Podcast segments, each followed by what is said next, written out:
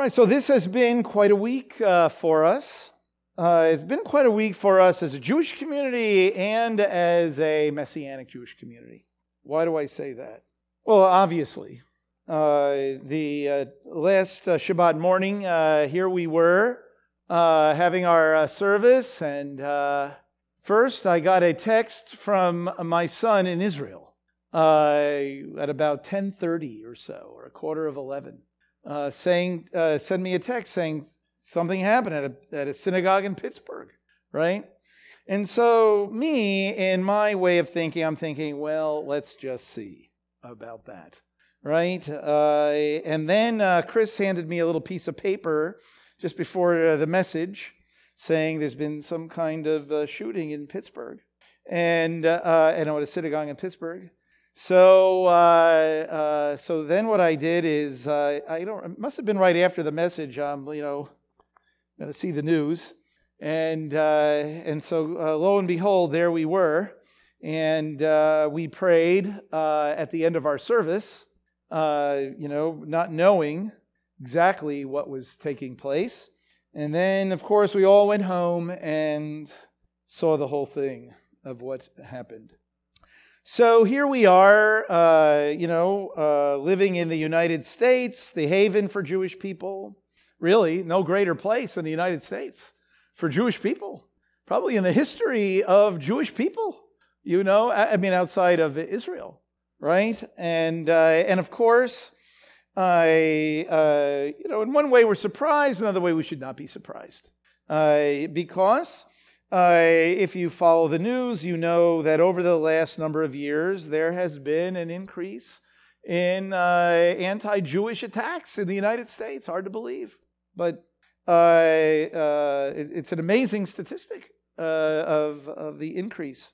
Of course, you know, in years past, just reflecting for a moment, really before my time, I would say, probably, you know, uh, probably before World War II and then maybe right after World War II. You know, for Jewish people, it's very interesting existence in this country. While uh, uh, many uh, occupations uh, were open to Jews, not all. You know, uh, Jewish people uh, could not attend a variety of different universities, could not live in certain neighborhoods. In fact, what is the name of it? Yes, there is a movie that you really ought to watch we watched it at a brotherhood uh, retreat once. It's called Gentleman's Agreement. You ever hear that? Anybody ever hear that movie, Gentleman's Agreement? Right? I won't explain it now, you'll see it, but it has to do with latent anti Jewish attitudes in post World War II United States. Uh, and, uh, and, you know, you watch that movie and think, oh, wow, times have changed. But in a certain respect, certainly they have not. And so while, and, and then given just uh, the world we live in today, nothing surprises us, right? Not, nothing really surprises us any, anymore. We're, we're hardened to a tragedy, sadly, sadly. Uh, and so uh, we're reeling, reeling from that. And then, you know, on, uh, I guess I woke up on Tuesday morning thinking about this and thinking about what we're going to do today and and I look at always look at the news, and the first words I see coming into my eyes are the words Christian rabbi. Okay? And I'm thinking, oh no, what has happened? And I, will I'll be quite transparent. I thought Jonathan Cahn, uh, you know, had uh, uh, given some big prayer and this is the end of the world or something. You know what I mean? Uh, I thought maybe that, that's what was happening, you know? But then I read on and I uh, got the picture of exactly what took place. And so you, the reason I bring it up is one, you may just be wondering about that. Who is that guy? And, and what, what was that all about? And, and, and everything. So I'll just tell you that uh, I know uh, the, uh, the, the, person involved there. I know Loren Jacobs, known him for 40 years. I, I knew him when I lived in Chicago in the late 1970s. I, I knew him. Uh, and uh, he uh, is not part of any of the, you know, he's not part of the UMJC, he's not part of the Messianic Jewish Alliance, sort of does his own thing up there in Detroit. and he was asked, unbelievably, by a Jewish congresswoman to give the invocation at a rally that the vice president was at. And her thinking was that this was a, a show of inclusiveness. You know, I'm a believer and I, great. I think, yeah, okay, great, but it defies uh, you know, logic, I guess, in any way to think that this would be well received. You know? So, so that was what that, so he prayed and there you go. And you see the backlash. But the, reason, the real reason I bring it up is because in that moment of seeing uh, these words, Christian rabbi, and reading uh, what I read there about that, on top of the great tragedy it was almost like my entire life as a believer was encapsulated at that moment, you know? Because here we are, uh, part of the Jewish community, you know, grieving in, in, as, as, a, as a Jew, you know, uh, uh, for my people, right? And then, of course, seeing the backlash of you are not welcome in this community. When you read, oh my goodness, all of the all of the Twitter responses and Facebook responses uh, of, of the Jewish community. And it kind of just encapsulates what it means to be part of the Messianic Jewish movement right there. That uh, uh, uh, we are part of the Jewish community, yet not well received in the Jewish community. Now, doesn't that remind you of someone, right? That should remind you of Yeshua, of the Messiah, who wept over Jerusalem and then was crucified. And so, uh, what a uh, moment uh, that was to, you know, to see all that and, and think about that. And I will just say at the outset here, just have some thoughts really today, uh, that um, uh, I think it was an eye opener. I hope, I say, I hope it was an eye opener for every single person who's here. I hope that was an eye opener for every person that comes to Beth Messiah congregation. Because uh, uh, my, not fear, but I think that some of us may think that because, you know, uh, here we are a Messianic Jewish congregation, no matter who we are, we're certainly we're welcome. We're, we're we engage in Jewish customs and, and Jewish traditions and, and the like, you know, and, and all of it. Uh, and then we hear words of inclusiveness uh, from the greater Jewish community. And we think, yeah, okay, you know, boy, times have changed. We are in like Flint. Hey, this will be great. I hope this was an eye opener that coming to Beth Messiah is uh, coming to a messianic congregation, not just Beth Messiah, but coming to a messianic congregation is no small order, is no small task. We are on the margins of everybody. We are on the margins of the Jewish world, and we're on the margins of uh, the Christian world. And that's exactly where we're supposed to be, just like the Messiah. And I hope that we, I hope that we weep over Jerusalem or Pittsburgh. I hope that we identify and, and weep over our people because we're part of, regardless of who you are, regardless of that, being part of a Messianic Jewish congregation means you are part of the Jewish community. We define ourselves. We know uh, who we are. And we love our people regardless of uh, the, uh, an attitude uh, toward, uh, uh, you know, Messianic Judaism, just like Yeshua.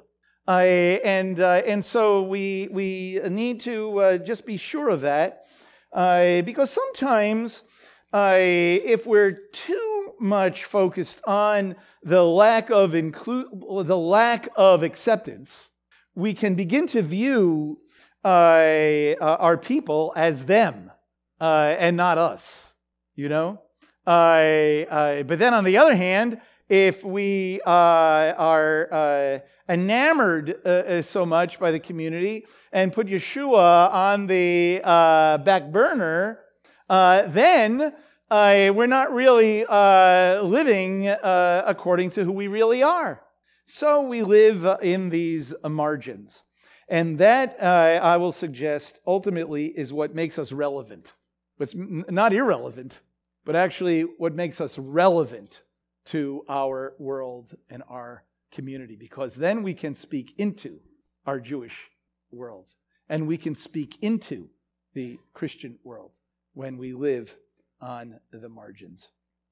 When we have a, uh, a you know, an, an, event like this, a, a tragedy like this, uh, on one hand, uh, one thing that we desire to do uh, is to, uh, we say, God, well, how could something like this happen? You know, so first, my first, uh, my first edition of the message for today was all about why this happened. Then I said, that's not, that's not where we want to go. you know, We'll, we'll talk, we're talking a little bit about that. But what we really uh, want to uh, understand is what our response should be. How do we respond to this? But first, let us, let us indeed remember that uh, according to the scriptures, and very interestingly, at the scriptures at the beginning of, of, the, of the Tanakh, anyway, at the beginning and the end, there's a statement uh, about, uh, about Israel that, that is uh, very much um, relevant. In uh, Deuteronomy chapter 32, you read in verse 10 about God finding Israel, which really speaks of his care, of his love, his, his uh, devotion, you might say, to, to Israel. It says, He found him in a desert land and in the howling waste of a wilderness. He encircled him, he cared for him. He guarded him as the pupil of his eye. The pupil of his eye. I mean, that is great poetry. You know, speaking of uh, how the, the love of God for Israel as, as like a body part. It's interesting. And of course, the, uh, the pupil of his eye, you know, something very personal, something you, you, you don't touch. Then at the other end, in Zechariah chapter 2, and it's very interesting that they're at the opposite ends. It almost makes them like a, uh, it's like an, uh, well, it, it's like bookends. You have the entire, you have the Torah all the way to the, to the post Babylonian captivity.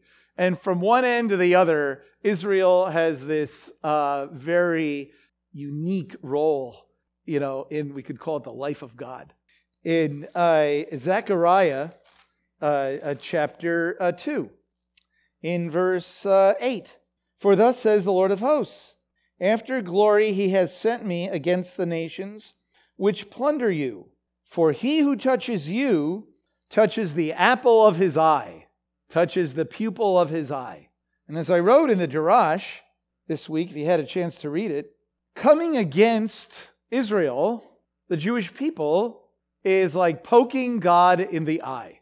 And so there is this unique, this unique relationship of God and Israel.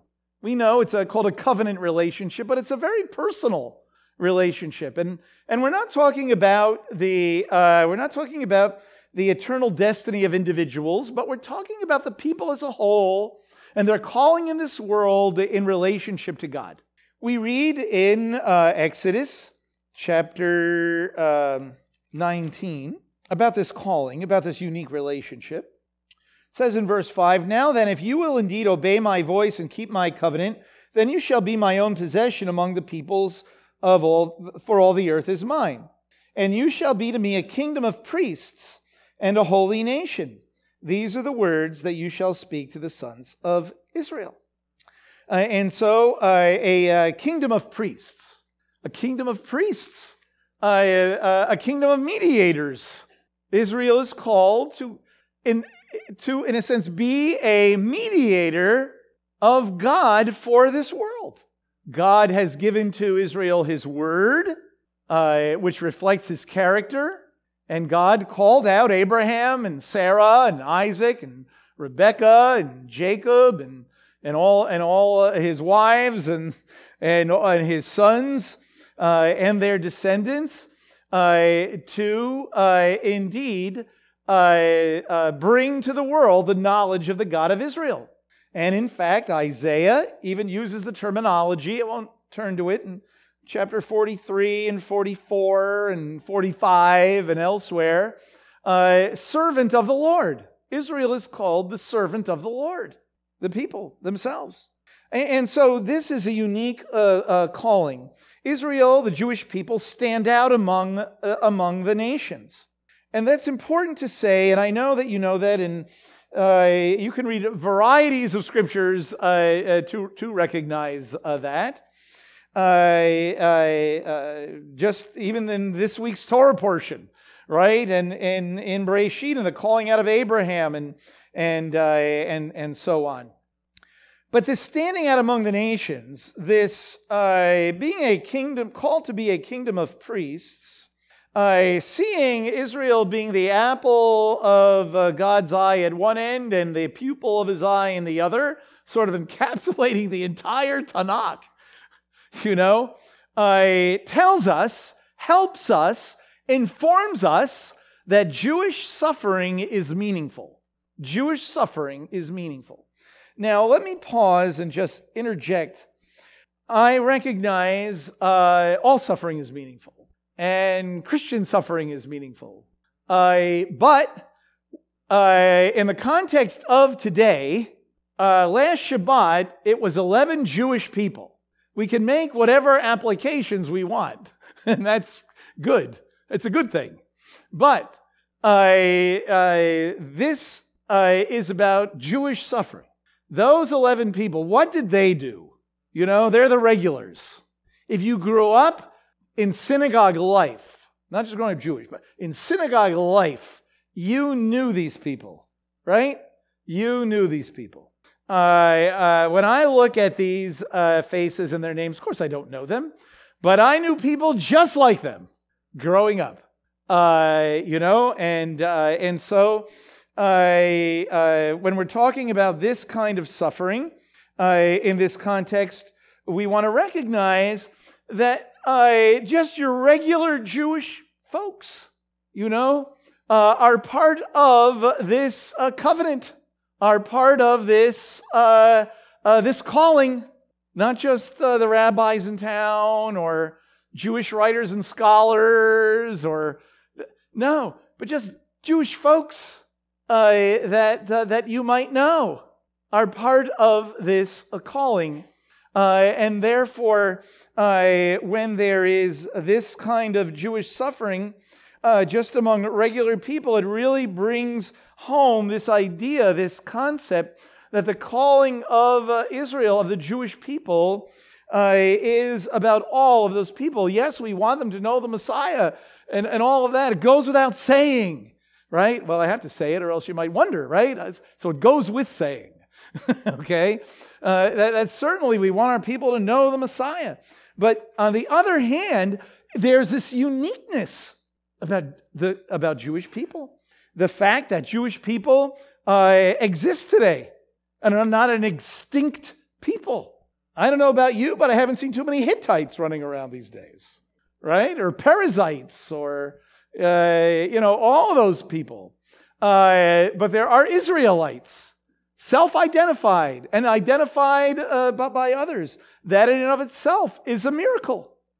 Uh, the fact that uh, through uh, all of the exile history, that when I say the exile history, I mean the from 70 to, to now, basically right? From about 70 AD to now, right? At the hands of, uh, sadly, at the hands of Christians and also of Muslims, but sadly, mostly, mostly of Christians. Uh, Jewish people have suffered immensely, but have lived through it as a people, lived through it as a people to uh, this very day. And certainly in this week's Torah portion, isn't it uh, amazing that it's about we see two deaths and two funerals uh, in this uh, Torah portion, right? But then we also see the next generation finding a wife. And then next week they start a family. And so it just goes to show you the faithfulness of God uh, in, uh, you know, in all of this. And, and wasn't it poignant that last Shabbat there was a bris right there at, uh, at that uh, synagogue? uh, Tree of Life synagogue and, and the two other synagogues. There was a bris, new life, And the very same morning that these people are, are killed.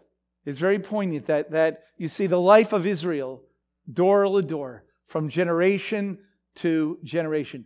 That is about the faithfulness of God.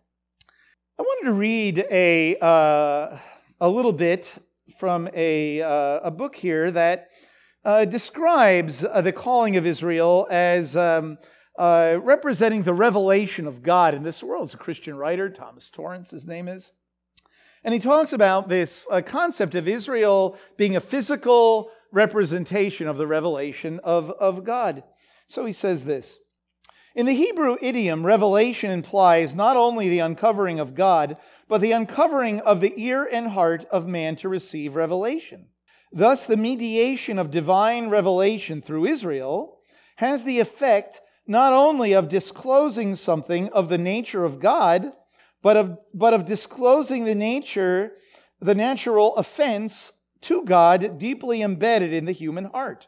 Now, if this is the case, as we find in God's dealings with Israel, that the more deeply revelation pierces into the roots of human beings, the more it intensifies the enmity of the human heart against God.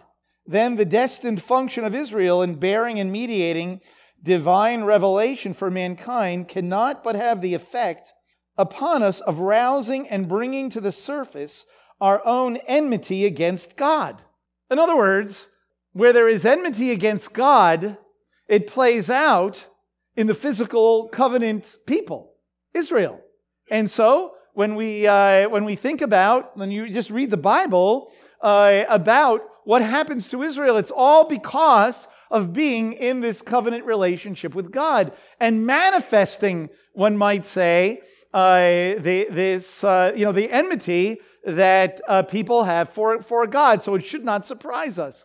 And he goes on to say that he goes on to say this is where anti, he writes here, anti Semitism or anti Jewishness comes from.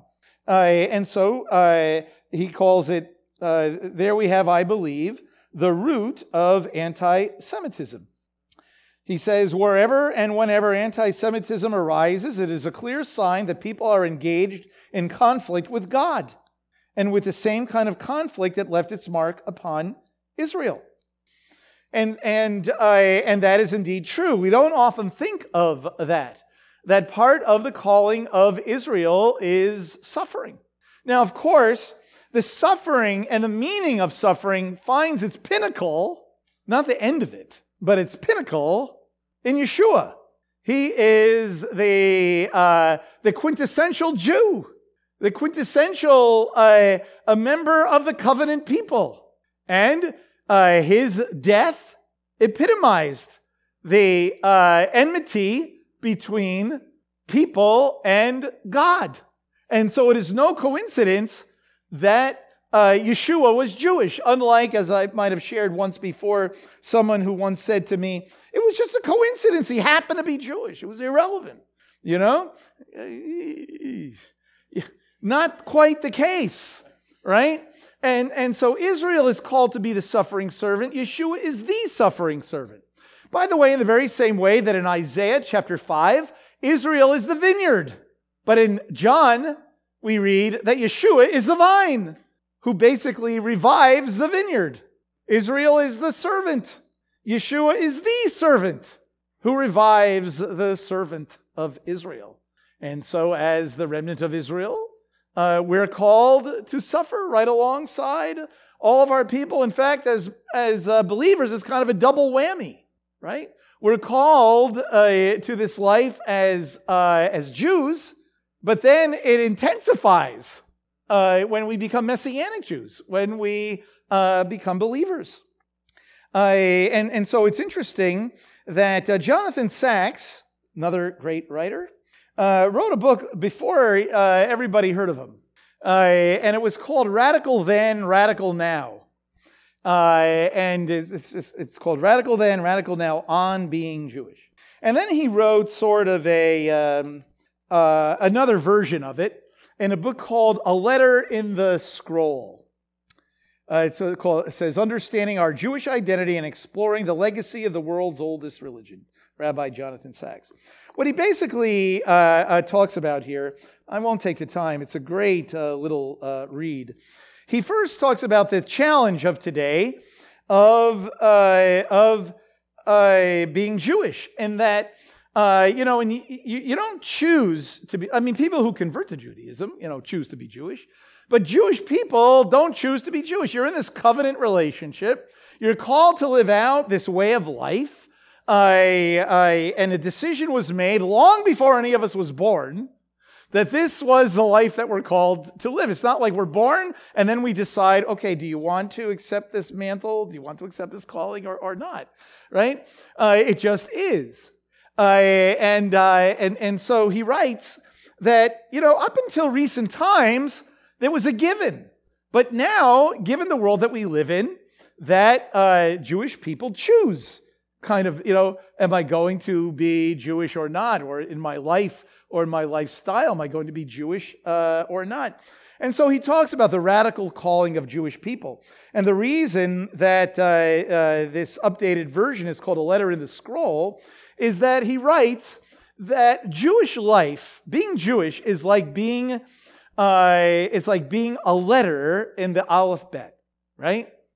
But a letter by itself doesn't really do anything. A letter needs other letters, right, to form words, and more letters to form sentences, and more letters to form paragraphs, right? And, and so uh, he refers to this as a letter in the scroll, the scroll of the Torah. That the Torah, yes, is the, it is the, the word of God, but in a way, uh, the Jewish people from generation to generation is like a Torah scroll. And everybody in it is a letter in the scroll. And we have to ask ourselves, am I willing to be a letter in the scroll?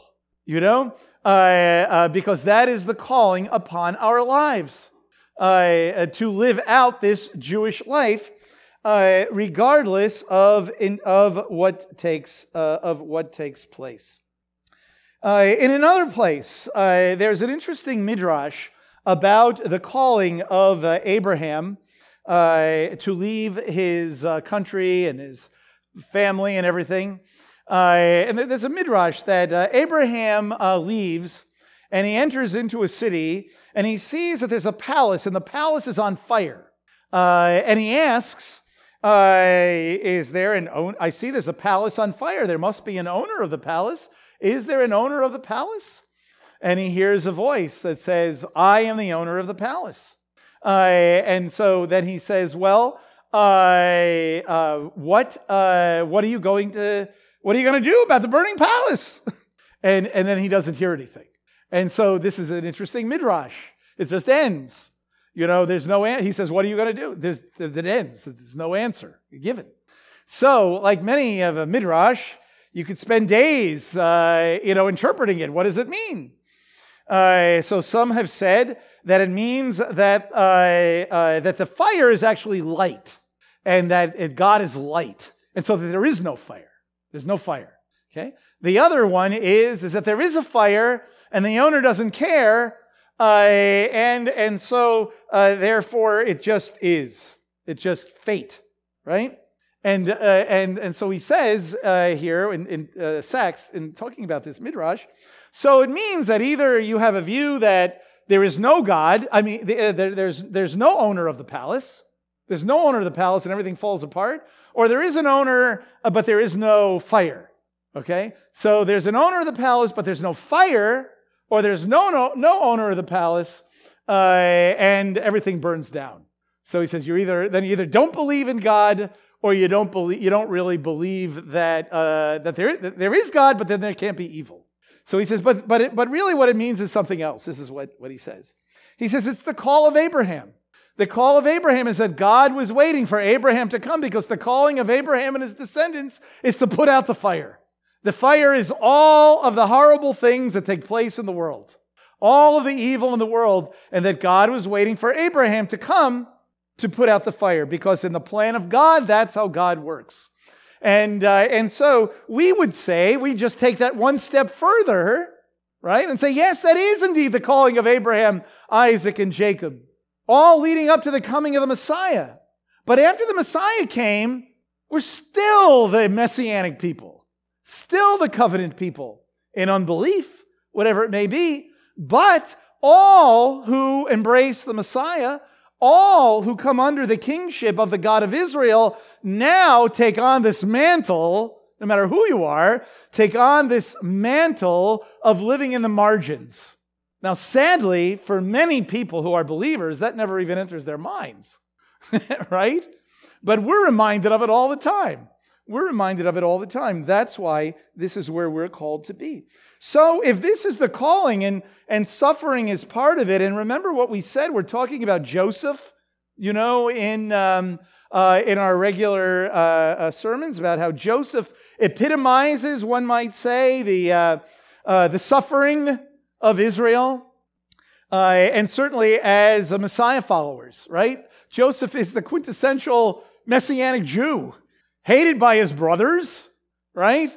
Uh, and, and sold off into, into Egypt. Uh, but for a much higher purpose, right? It wasn't about Joseph, but it was for a greater and higher purpose. Uh, and that was bringing the family uh, to Egypt uh, to, uh, to be able to, to sustain and to live. And so the sufferings of Israel today are horrible and grievous, and we mourn. Of course, we mourn. Yeshua wept over Jerusalem. You know, Israel, the Jewish people, are not just some theological construct, right? Uh, you know, a vehicle to get to the return of the Lord or something, but, but real people. Yeshua wept over them we weep also, but we must recognize that the suffering of our people, even this terrible event of last Shabbat, has, a greater meaning and purpose, part of, of, a, of a greater meaning and purpose. Do we understand all of it? No, we don't understand all of it. But one thing that we do know is that the Lord has a heart, a sensitive heart to this. You know, uh, a verse that comes to mind at, at a time like this is Isaiah 63. Isaiah 63. Yes, Isaiah 53, but Isaiah 63. In verse 9. In all their affliction, he was afflicted. In all their affliction, he was afflicted. And the angel of his presence saved them. In his love and in his mercy, he redeemed them. And he lifted them and carried them uh, all the days of old speaking of God's uh, love for our uh, uh people, right? Uh, that God suffers when something indeed like this uh, happens. And so the question then is so, how do we respond? What do we do? Well, we grieve the loss of our people, right? We, we, we uh, support the Jewish community uh, recognizing the calling on Israel in this world and recognizing that we're part of that community. And then, as a messianic Jewish community, it is vital that, that it is vital that we exist. It is vital that that uh, we represent the remnant of Israel, that we represent the hope of Israel, just like Yeshua rejected by the community, misunderstood uh, by the community, but at the very same time, we minister to the uh, community. And we bring Yeshua to the uh, community. And we serve as hands and feet of Yeshua in the uh, community and in the greater community as well right? Not only to the Jewish community, but fulfilling that, that calling of being a light to the nations, to the greater community as well uh, regardless of uh, uh, attitudes uh, that may uh, come toward us or anything like that, right? And so, what else do we do? Well, you know, if you go back to Psalm 90 Uh, that I mentioned a little bit earlier, you know, may we find refuge in praying. So, Lord, teach us to number our days that we may present to you a heart of wisdom. Do return, O Lord. How long will it be? And be sorry or have compassion for your servants. O satisfy us in the morning with your loving kindness, that we may sing for joy and be glad all our days. Make us glad according to the days you have afflicted us, and the years we have seen evil. Let your work appear to your servants, and let majesty and, and let your and your majesty to their children. And let the favor of the Lord our God be upon us. and do confirm uh, for us the work of our hands. Yes, confirm the work of our hands. And so, uh, what Moses here is uh, uh, praying, Lord, in light of this calling, in light of the difficulty, in light of being the covenant people, and then facing not only the retribution of the nations, but also discipline from you because of this calling that we have, Lord, teach us to make every day count. Teach us, Lord, not to live in the past, and and uh, and uh, not to live, as it were, in the future because we don't know what tomorrow will bring. But, uh, but let us live for today. Let us serve today. Let us learn today. Let us grow uh, uh, uh, today. and, and certainly praying for the Lord to, to return, right? No, no doubt. But also praying that God would send uh, you know, blessing and, and fruit uh, uh, upon us. And of course, you know, in Messiah Yeshua, we are no strangers uh, to being strangers in this world. We usually think of it uh, in terms of the, uh, we think of it in terms of being believers. But today, we think of it in terms of being part of the Jewish community. See? And so, you know, a passage that I love uh, to read when uh, things get tough is uh, in Second Corinthians chapter 4. And it's just quite interesting how this applies to us as Messiah followers, but also indeed as part of the community. We are afflicted in every way, but not crushed. Uh, 2 Corinthians 4, verse 8 perplexed but not despairing, persecuted but not forsaken, struck down but not destroyed, always carrying in the body the dying of Yeshua, that the life of Messiah, the life of Yeshua, may be manifest in our body. And so for us, may we grieve, but yet may we, uh, may we mourn. I mean, may we mourn and grieve, but may we indeed have hope. May we recognize that in this life we are aliens and sojourners, but that our hope is in indeed Messiah Yeshua. Like our ancestors in the wilderness, God provides for us, but it's not an easy existence. But let us not be deterred. God has not given us a spirit of cowardice, but of power, love, and discipline. And so we have this great calling in our lives, and this is a day for that. This is a day, we live in a day where we can really demonstrate unity with the Jewish community, but the great hope that we have in the Messiah. And, you know, just in closing, let me read uh, these words I will extol thee, o, o Lord, for thou hast lifted me up and has not let my enemies rejoice over me. O Lord my God, I cried to you for help, and you didst heal me. O Lord, thou hast brought up my soul from Sheol. Thou hast kept me alive that I should not go down to the pit. Sing praise to the Lord, you his godly ones, and give thanks to his holy name. For his anger is but for a moment, his favor is for a lifetime. Weeping may last for the night, but a shout of joy comes uh, in the morning. Hear, O Lord, and be gracious to me. O Lord, be my helper. You have turned for me my mourning into dancing. Thou hast loosened my sackcloth and girded me with gladness, that my soul may sing praise to you and not be silent. O Lord my God, I will give thanks to you forever. And so here we see the great hope that we have even in a time of grief and mourning. Let's pray. Lord uh, God, yes, we live in two worlds well, we kind of live in four worlds, Lord. We live in the world of the Jewish world. We live in the world of Messiah followers, of believers in, in Yeshua. We live in the sinful world, uh, you know, that, uh, uh, of this life. Yet we live in the future world of knowing you. We live in many places, Lord. We wear many hats.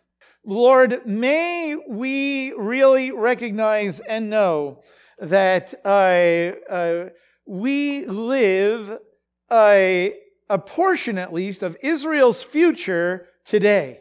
Let that be true among us. Yes, we don't deny the uh, reality of suffering at all, but yet at the same time, we rejoice in the hope that we have in you.